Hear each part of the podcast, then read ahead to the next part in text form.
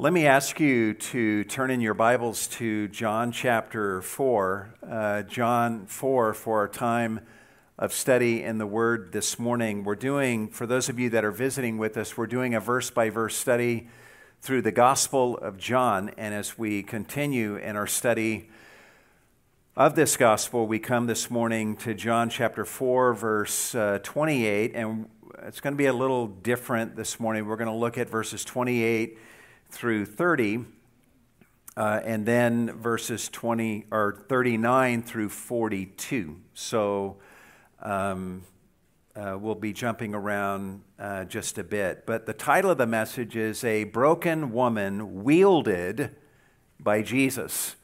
A broken woman uh, wielded by Jesus. When um, our four kids were at home. My wife and I are empty nesters now.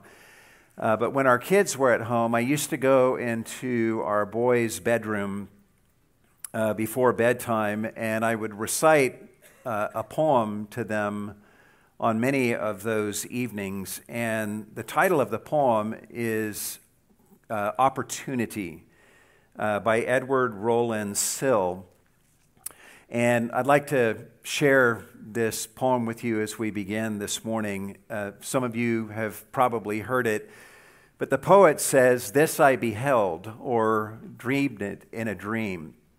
There spread a cloud of dust along a plain, and underneath the cloud, or in it, raged a furious battle, and men yelled, and swords shocked upon swords and shields.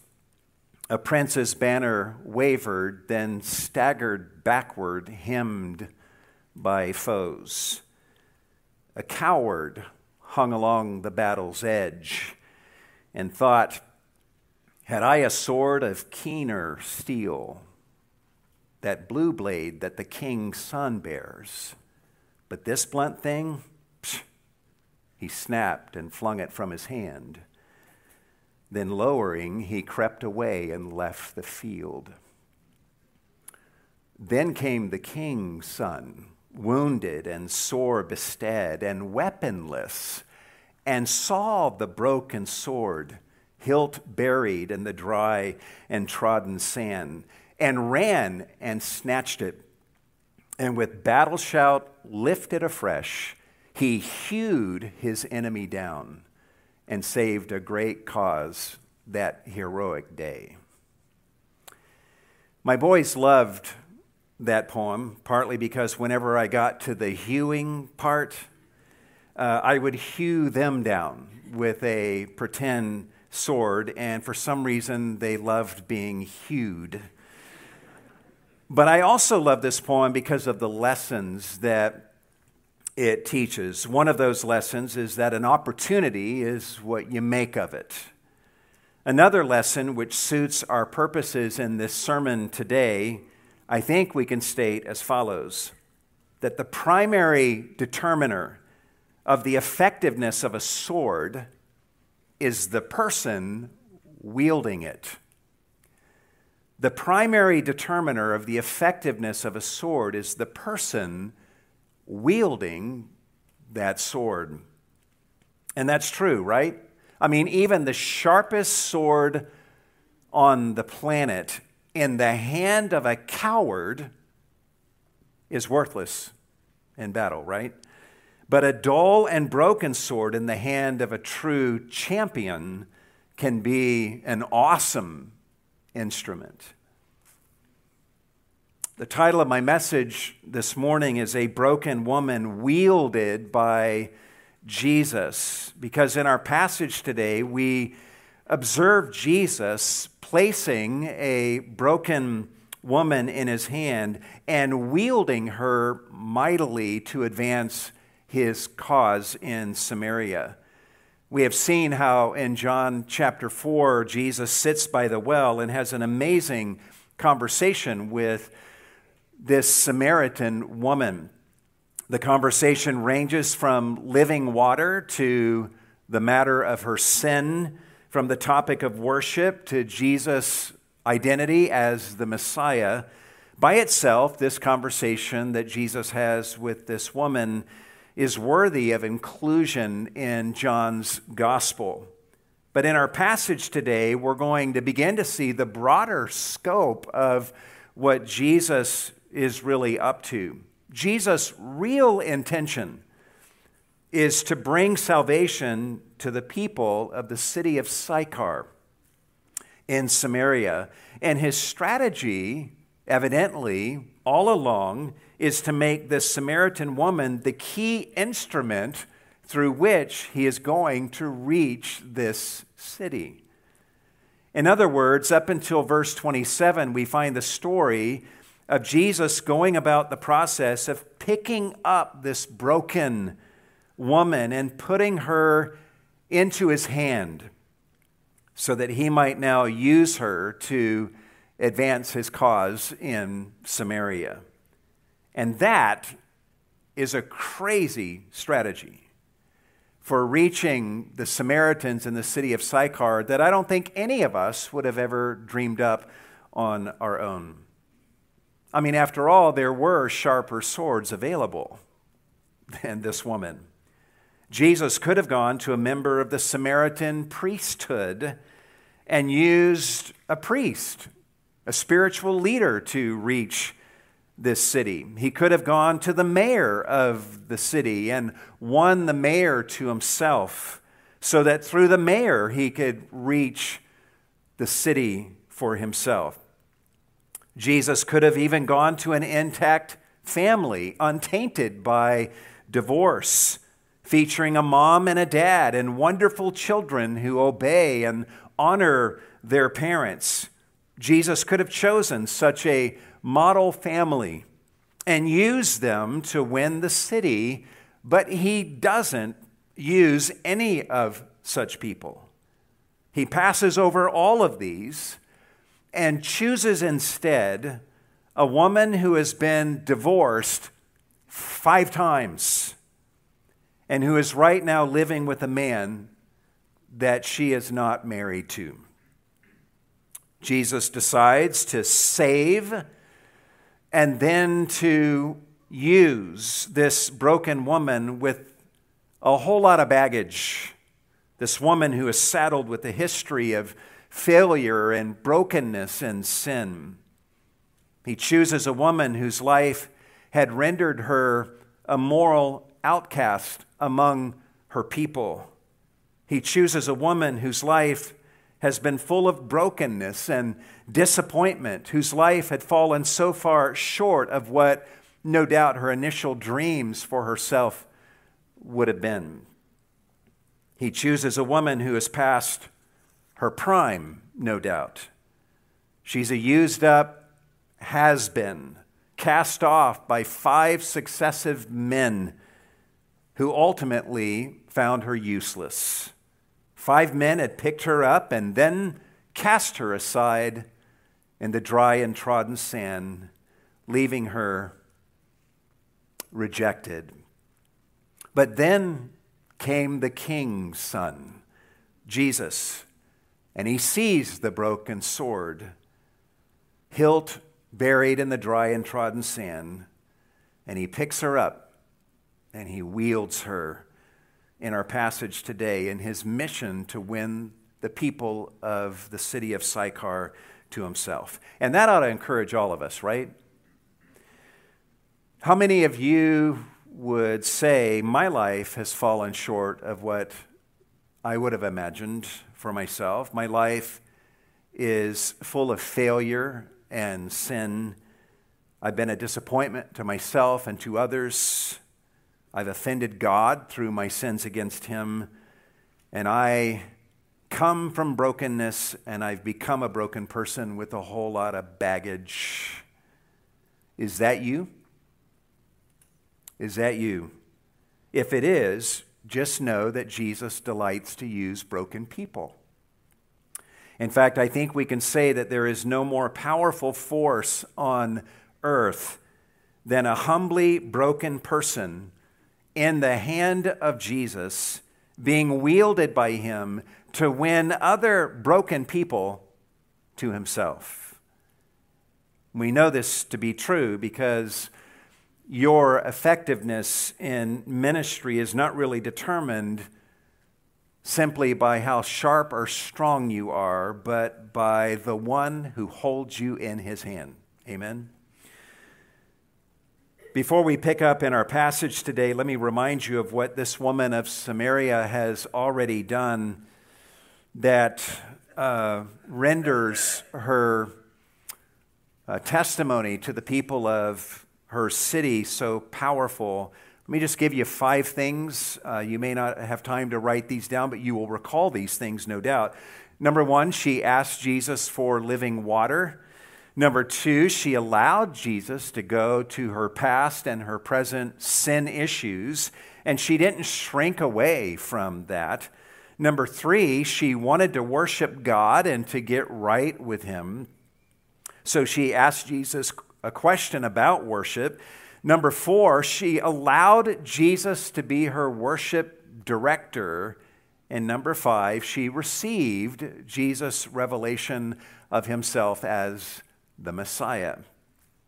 And now that she has done these things and has placed herself firmly in the hand of Christ, let's observe what she does and how God uses her to reach the people of her city for Christ.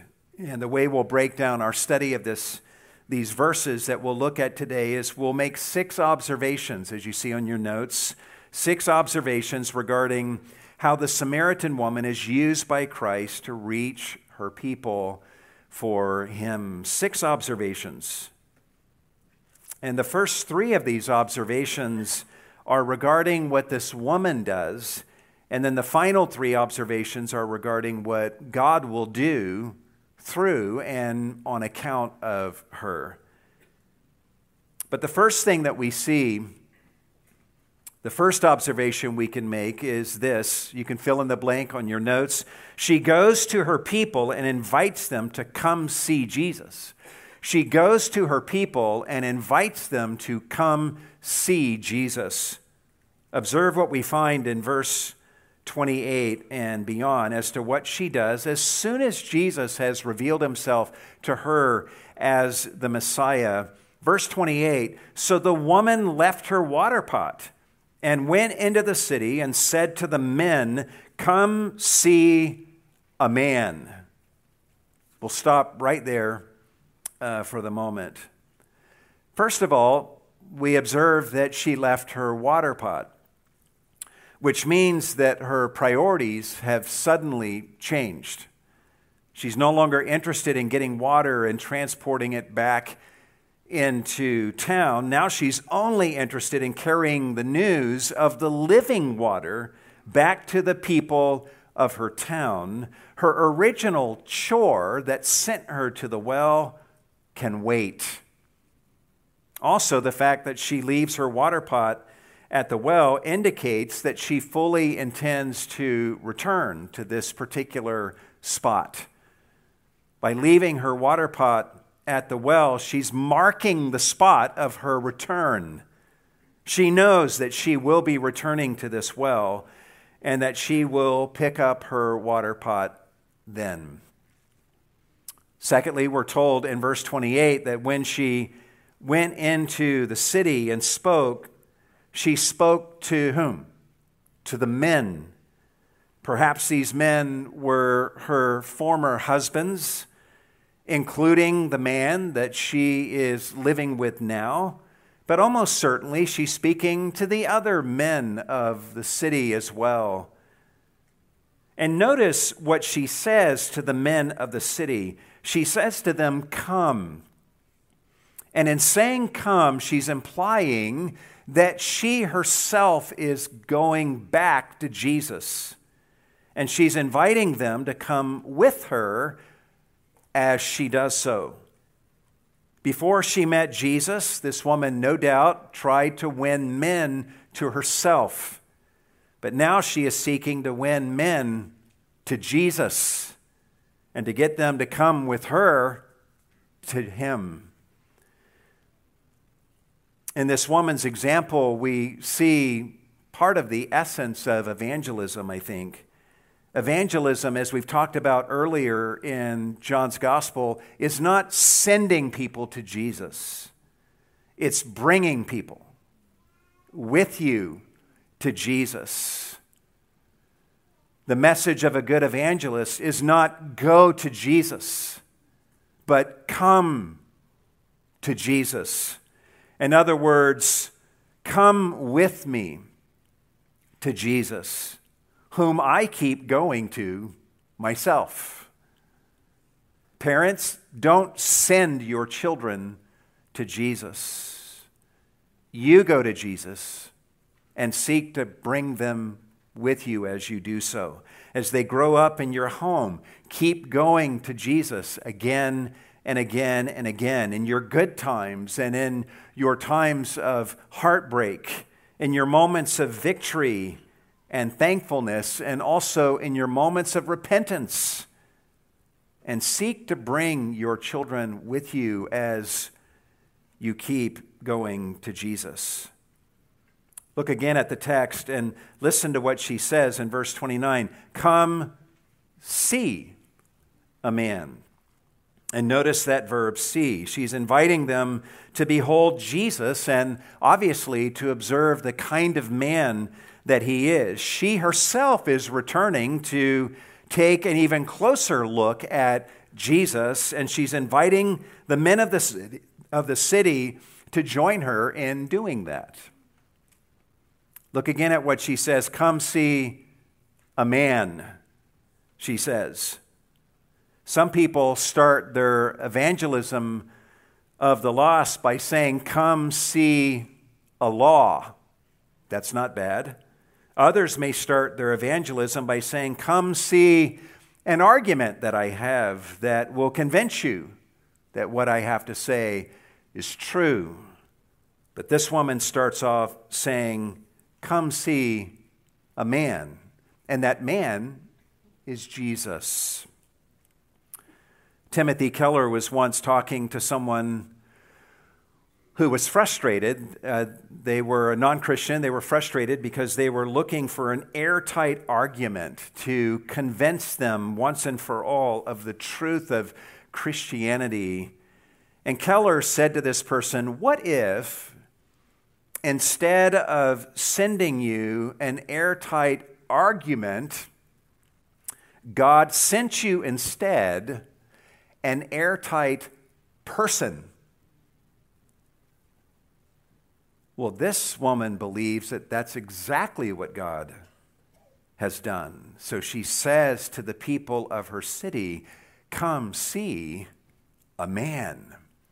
And that man is Jesus.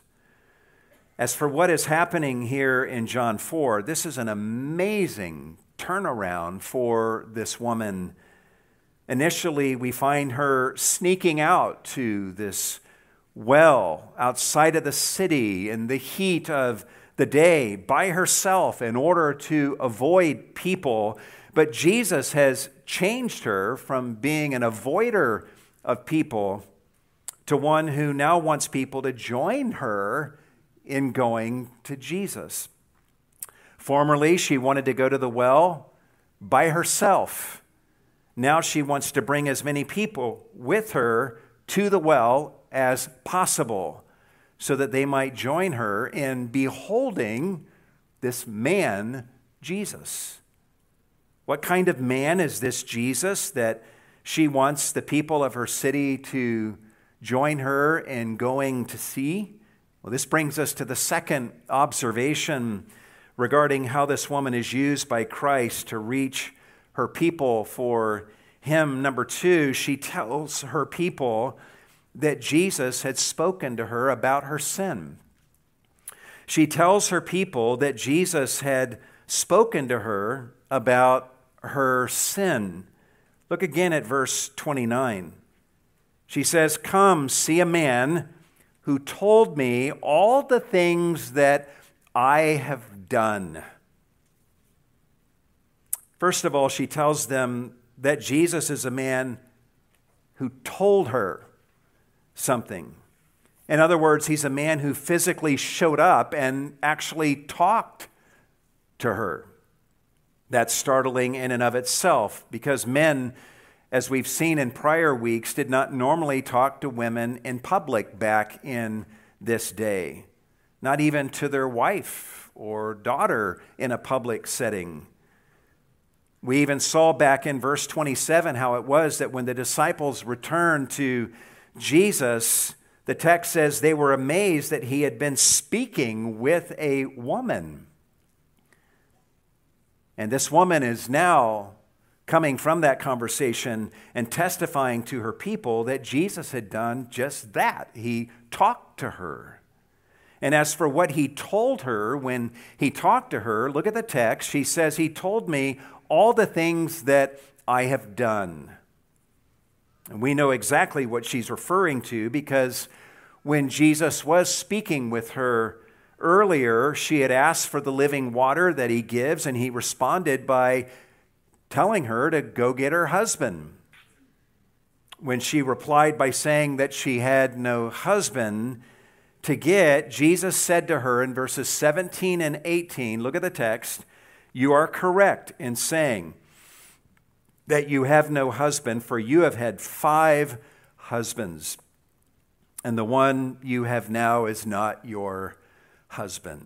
Now, Jesus may have said more to her than this, but at the very least, he said these words to her. So, as this woman now speaks to the people of her city, part of what she is saying is this man knew the full history of my broken relationships with men, and he knew my present sin as well. And not only does he know it all, but he talked to me knowing all of that. He crossed the gender barrier and the ethnic barrier and the moral barrier, and he engaged with me and spoke with me. And when he first began speaking to me and offering me living water, I initially figured that, well, he must not know the truth about me. But then I found out he knew everything that there was to know about me. And he still talked to me and offered me living water. Ultimately, this woman is saying, I have found out that I am fully known and loved by this man, and I plan on going back to him, and I'm inviting you to come with me to see him. As we've talked about before, um, earlier in this chapter, people have three great needs. First, to be known to be known utterly. Secondly, to be loved. And thirdly, to be known and loved by the same friend. And this woman has found that ultimate friend in Jesus. And she not only rejoices in that, but she rejoices that she's been found out by Jesus who loves her still, and her life will never be the same. As for this woman's evangelistic approach, imagine her approach being used today. Imagine someone going up to people today saying, Come see a man who told me every sinful thing I ever did, and I want you to meet him too. How well do you think such an invitation would go over with people. The people hearing this invitation from this woman would know that she has experienced full exposure under the gaze of this man. Yet they would also observe that she somehow feels safe with him. After all, she wants to return to him and bring others with her as she does so which is going to cause the people of the city to want to meet this man who has so touched this woman with his love that she doesn't mind standing in full view of his all knowing gaze. Come see a man who told me all the things that I have done, she says to the people of her city. And I find it striking that this is the thing about Jesus that she finds most worthy of mention here as she speaks to the people of her city. During her conversation with Jesus, Jesus had spoken to her about other things like living water and worship and his identity as the Messiah, but she doesn't leave Jesus and go to the people of her city and say, Come see a man who gave me living water. Or come see a man who taught me about worship and told me that he's the Messiah. Those are important things to mention. But she doesn't mention that. Instead, she seems to be especially captivated by the fact that he knew her sin and told her what he knew. So she says to the people, Come see a man who told me all the things that I have done. So here's the essence of this woman's evangelistic method. She is basically saying, I am a sinner. I have done sinful things. And this man knows all of my sin and he has dealt specifically with me about my sin issues. And I'm inviting you to come and join me in going back to him and beholding him. Notice also, this woman does not say, Come see a man who told me all the things that my husbands have done to me. She doesn't say, Come see a man who told me all the things that the judgmental people of this community have done and all the ways that they have wronged me and hurt me. Instead, she says, Come see a man who told me all the things that I have done. You can bet that this woman had been sinned against by others. You can bet this woman could have made a huge list, a mile long, of all the sins that her former husbands and others had committed against her over many years. Perhaps she was even once obsessed with all their sins and nursing her grievances about those sins that others have committed against her. But on this day, after meeting Jesus, this woman's only focus is on her own sin and on the fact that she has been discovered and found out by Jesus. Her focus is on her sins and not on anyone else's.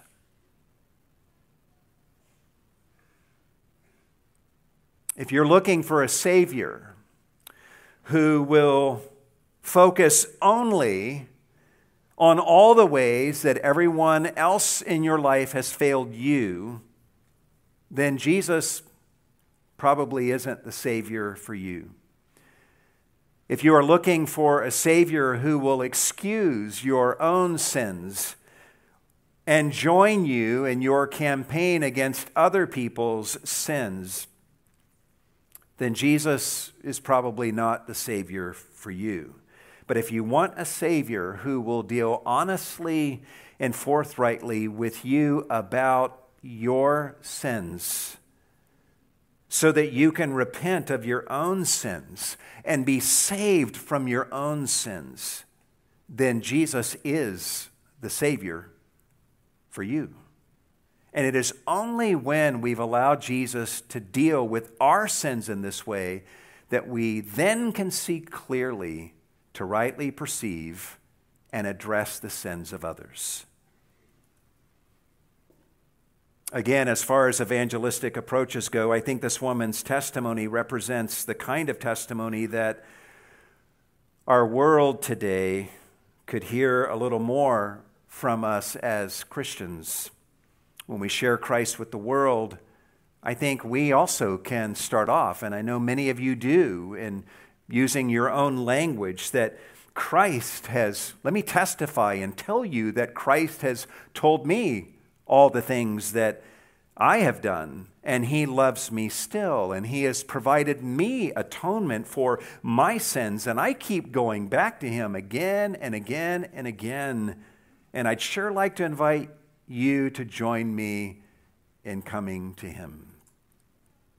Before we start talking about how Christ shows everyone else in the world their sins, let's humbly tell people about how Christ has shown us our sins, just as this woman does here. There's a third observation we can make regarding how this woman is used by Christ to reach her people for him. Number three, uh, she invites her people to join her in concluding that Jesus is the Christ. She invites her people to join her in concluding that Jesus is the Christ. Observe how she ends in verse 29. This is not the Christ, is it? In her theology, the Messiah will know the hearts of people.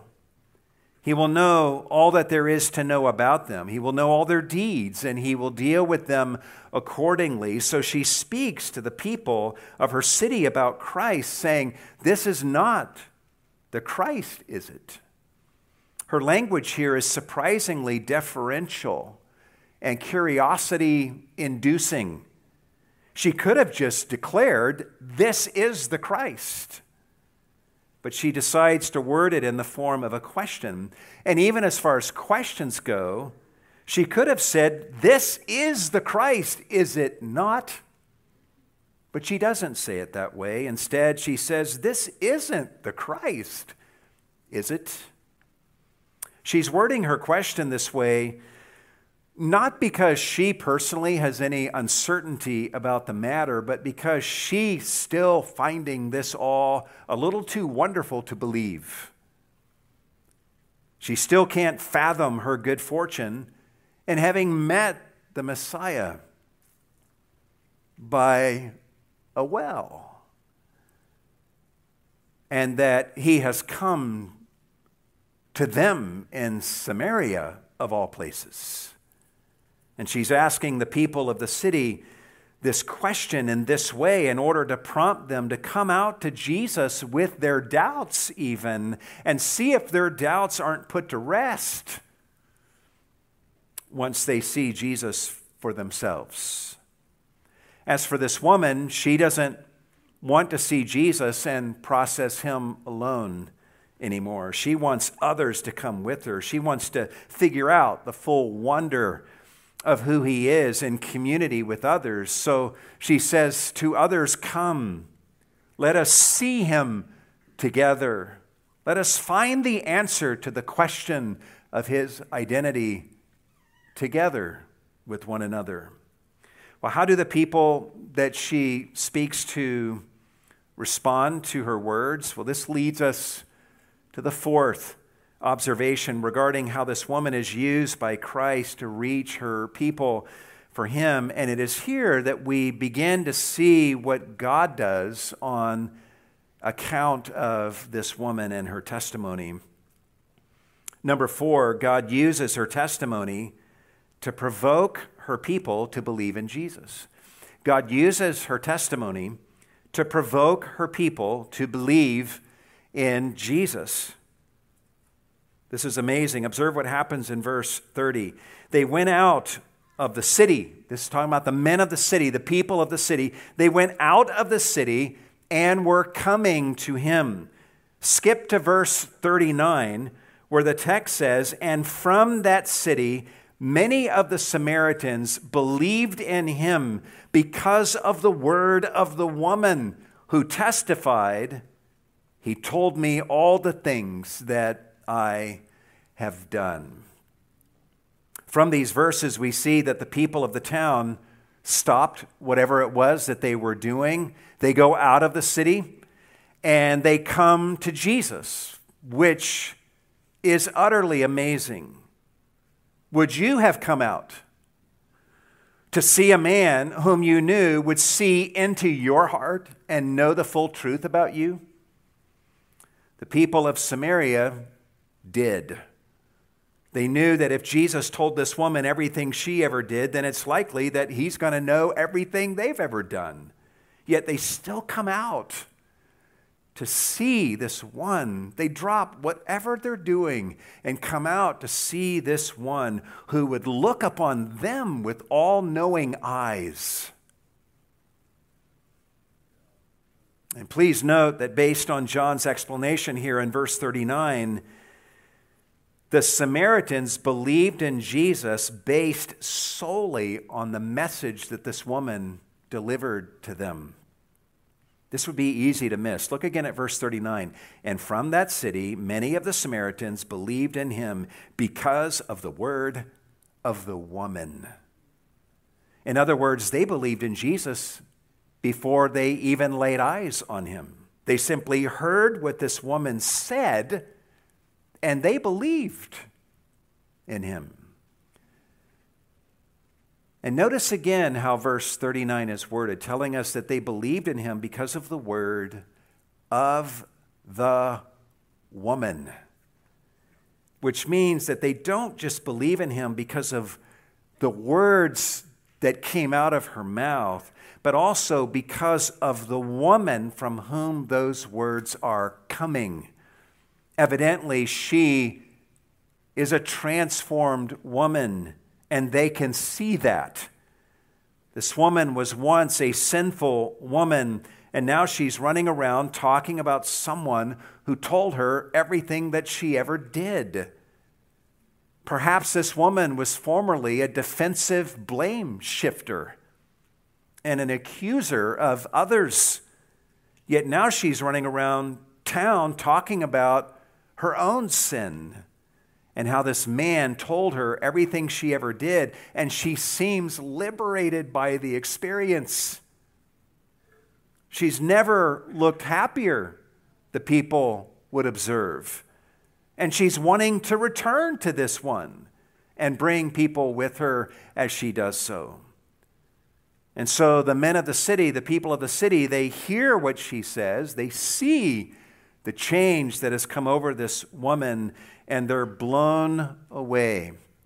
They listen to these words coming from the mouth of this particular woman, and they immediately conclude that whoever this woman has run into must be the Messiah.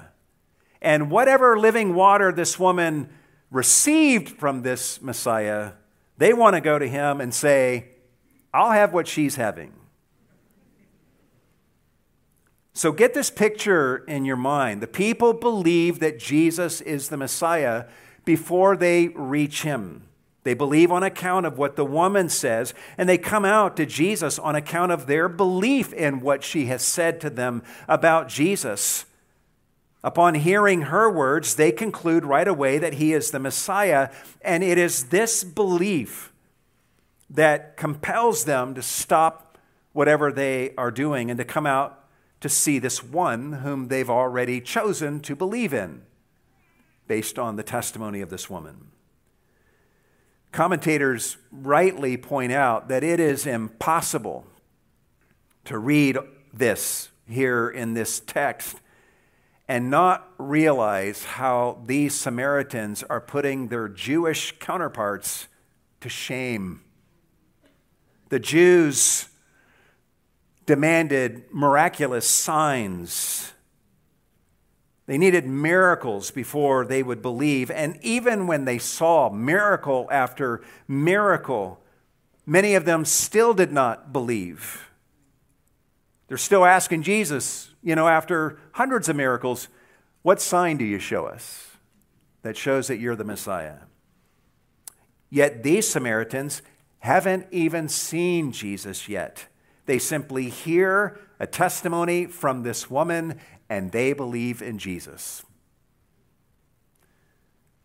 That's amazing. And they do even more than this, which leads us to a fifth observation regarding how this woman is used by Christ to reach her people for Him. Number five, God uses her testimony to cause her people to ask Jesus to stay with them. God uses her testimony to cause her people to ask or invite Jesus to stay with them. Observe what happens in verse 40. So when the Samaritans came to him, they were asking him to stay with them. And he stayed there two days. It was faith in Jesus that caused the Samaritans to come out to Jesus. And now, verse 40 makes clear why they came out to Jesus. They didn't simply come out to see him, they came out to persuade him to come and stay with them. The tense of the verb asking is what's called an imperfect tense in the Greek, which indicates that they kept on asking, meaning that they had to persist and be a little pushy for a while. But Jesus eventually relents and decides to stay with them for two wonderful days. And so, once again, just think about what these Samaritans are doing and ask yourself if you would have done the same thing. If I were to tell you this morning that I've just encountered someone here on the campus uh, who has the miraculous gift of reading people's minds. And he can read people's hearts completely and know everything about the entirety of their life. He has a supernatural knowledge of everyone's sin history and the present workings of sin in their life at the moment. And I have just met such a man, and he's on the campus. What would you do? Would you want to see this person? I suspect some of you would run for your cars and get off the campus as soon as possible. I wonder what I would do. Would you respond by saying, Oh, Pastor Milton, I want to go to this person right away and try to convince him to come to my house and stay with me? That's what these Samaritans do as they go out in order to ask him to come and stay with them. The actions of these Samaritans teach us something valuable about true saving faith. Their actions teach us that true saving faith views Jesus as more than someone to come out and see. True saving faith views this all knowing Lord who will deal forthrightly and thoroughly with your sin issues as someone that you not only want to see, but you want to have come and stay with you. So I ask you this morning is Jesus someone that you like to come out and see on Sunday mornings? Or is he someone you invite to come and stay with you Monday through Saturday? Do you come to church on Sunday and see Jesus and then say to him, um, Stay right here on this campus? Stay right here in this care group, and I'll see you next Sunday when I come back. Or do you desire to bring Jesus with you meaningfully into every arena of your life, every day of your life, every moment? Well, to their credit, these Samaritans saw Jesus as someone that they wanted to have come into their town and stay with them. And this whole response from them was set in motion by the testimony of this Samaritan woman to them. There's a sixth and final observation regarding how this woman is used by Christ to reach her people for him Number six, God uses her testimony to take her people beyond the need for her testimony. God uses her testimony to take her people beyond the need for her testimony. Observe what is said in verses 41 and 42. And many more believed because of his word And they were saying to the woman, It is no longer because of what you said that we believe, for we have heard for ourselves and know that this one is indeed the Savior of the world. Now we learn that many more people believed because of his word. That they were hearing from Jesus now directly, which is still remarkable. Once again, the Jews many times hardly listened to the words that Jesus spoke. They insisted on seeing miraculous signs and often still would not believe. But these Samaritans are believing simply because of the things that they've heard Jesus say. There's not a whisper in this chapter about any miracles that Jesus performs that causes any of them to believe. He merely speaks and teaches, and that's enough for them to believe in him. In fact, notice the progression in this story. In verse 39, we learn that the Samaritans believed in him because of the word of the woman. That's in verse 39. In verse 41, we're told that many more believed because of his word. And then in verse 42, the, these people say to the woman, It is no longer because of what you said that we believe, for we have heard for ourselves. In other words, we have heard for ourselves from him directly and know that this one is indeed the Savior of the world. Now, a question to ask is why do these Samaritans talk this way to this woman? Why do they feel the need to say to this woman, it's no longer because of what you said that we believe? I mean, is this some sort of swipe at this woman? And the answer is not at all. They're complimenting this woman with gratitude. What they're saying is, what you told us about Jesus was accurate. We found the reality of Jesus to be as great as you led us to expect through your words. So we are right now believing in Jesus, not anymore because of what you said to us, but because of our direct experience of Him. And their words would have been good news to this woman. And hearing words like these would be good news to anyone who evangelizes people.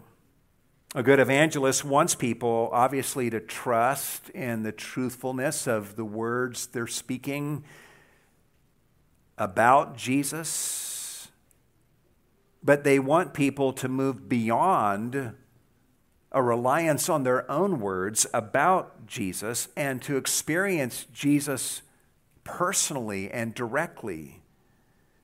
And then to believe in Jesus for deeper reasons that come from the reservoir of their own personal experience of Him. Does that make sense?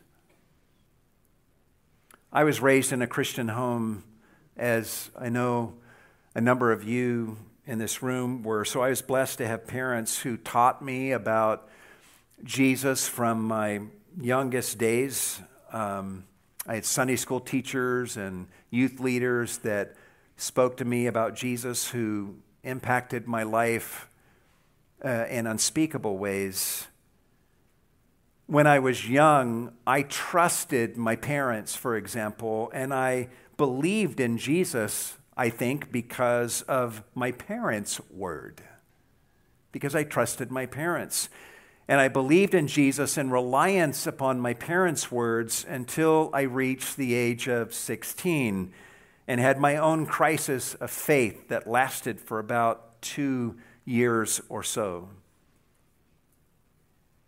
When the Lord brought me into a direct encounter with the Lord Jesus Christ. And I stand before you this morning as a 58 year old man, and I am happy to say to my mom and dad today, I don't believe in Jesus today because of what you told me. Through your influence, I have come to experience Jesus for myself and I have found him to be every bit as wonderful as you told me that he would be. And I believe in Jesus today, not because of what you said, but because of all that I have heard and experienced of the goodness of Jesus over these many years. My parents would rejoice in that. In fact, to appreciate this, imagine the reverse happening. Imagine that I am 58 years old and I am speaking to my parents and saying to them, I believe in Jesus, mom and dad, and my one and only reason for believing in him is because you told me 50 years ago that he is worthy of my trust. That's why I believe today as a 58 year old man. My parents would be sorely disappointed to hear that. They would wonder why nothing has happened in the last 50 plus years to wean me from the need to rely so exclusively on their testimony to me about him. And what's so cool about these Samaritans, guys, is that they're only two days into knowing Jesus. Two days. And they're already weaned from any dependence upon this woman's testimony. They have heard the teaching of Jesus. They've conversed with him themselves. They've engaged with him, and they're already believing in him because of what they've experienced directly as they've engaged with Jesus personally. Just two days in. And if you repent of your sins and you look to Jesus as your Lord and Savior, you will experience the same to be true in your own life as well, just two days in. In fact, after I surrendered my life to the Lord at the age of 18, the very next day, I'm asking myself, how did I ever live a single day apart from Jesus?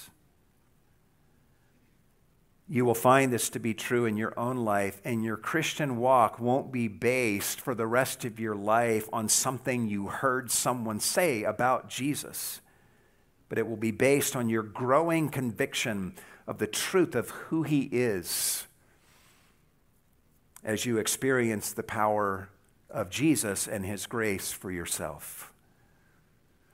Notice what these Samaritans are saying to this woman now that they've experienced Jesus directly. They say, We have heard for ourselves and know that this one is indeed the Savior of the world. Wow. Back in John 3 16, Jesus told Nicodemus that God so loved the world that he gave his only begotten Son, that whoever would believe in him will not perish but have eternal life. And then we come into John 4 and we see Jesus almost right away beginning to engage with a Samaritan woman who was considered by Jews to be a despised foreigner.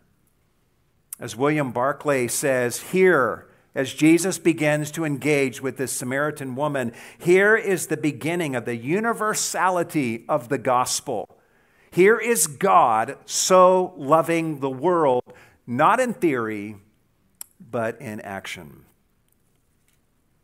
And now we see Jesus bringing salvation to the Samaritans in the city of Sychar, leaving them personally confessing that Jesus Christ is indeed the Savior of the world and not just the Jews only. And they know this is true because Jesus physically showed up and he came to them. They are despised Samaritans whom the Jews wanted nothing to do with. And yet, this Jewish Messiah, Jesus, has come to them and taught them by his words and by his actions that he is the Savior of the world and happy to be their Savior too. And all of this started with the simple testimony of a five times divorced Samaritan woman. There's so much for us to ponder from the few verses we've looked at this morning, and we've pondered a number of things along the way that I won't repeat here, but let me just ponder one more thing with you as we wrap up this morning. In this story, we find something profoundly ancient reversed and turned on its head.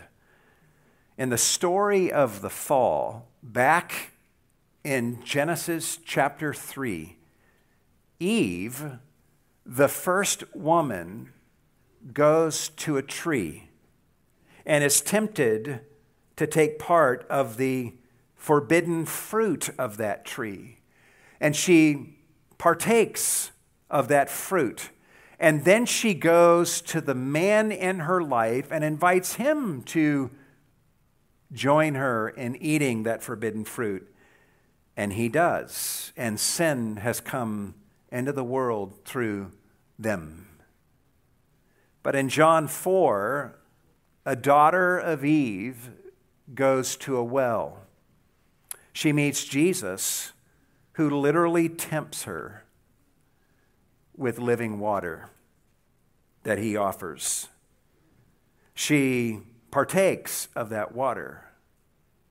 And then, having partaken of that fresh living water that Jesus has provided her, she goes to the men in her life and tells them about it and invites them to come and partake together with her and they do.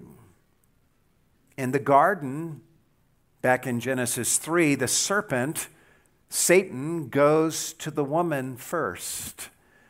Here in Samaria, Jesus goes to the woman first. Eve led her husband into sin. The Samaritan woman leads the men in her life into the glories of salvation which means that where the first woman failed, Jesus gives this Samaritan woman a chance to succeed. Why? Because Jesus is the God of second chances. Because no one is ever too broken for Christ. Then came the king's son and saw the broken sword hilt buried in the dry and trodden sand and ran and snatched it. And with battle shout lifted afresh, he hewed his enemy down and saved a great cause that heroic day. What is not to love about a Savior like this? There is no one so worthy of your trust as he is. If you have never put your trust in Christ and called out to him for salvation, please pray to him today and ask him to be your Lord and Savior and ask him to come and stay with you and go with you wherever you go. Yes, he will speak the truth to you about your sins. Oh, he speaks truth like no other. But he will also offer himself as the ultimate solution to your sins. He died on a cross to give you atonement for your every sin. There is no sin Jesus will ever speak to you about that he did not provide atonement for through his shed blood at the cross. And he will give himself to you in friendship and love you like no other. And many of us in this room can testify and say, yes, that is what we have found as well. No matter how broken you are this morning, no matter the brokenness that you're coming from, run to Jesus. Believe in Jesus, then let yourself be held firmly in the grip of Jesus, realizing that in his hands you can be a mighty instrument for God. In fact, it is only when you are in the hands of Jesus in this way that you will discover the truest and the freest version of yourself and truly be useful in bringing about good in this world that will survive the fires of Judgment Day and redound for all of eternity. Why is this so? Because Jesus loves to save broken people like you and like me. And he loves to use broken people like you and me and this Samaritan woman who are finding salvation in him. Let's pray together. Lord God, we are so thankful for the gift of your Son.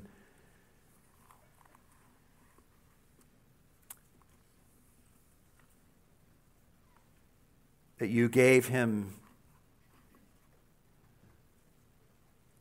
to come into this world and to live the life that he lived, to die the death that he died, but also, Lord, that you opened his mouth that he might teach and speak the kinds of things that he teaches that we find in this book, the Bible. It's a scary thing to imagine human history apart from Christ coming into this world and doing what he did and speaking what he spoke.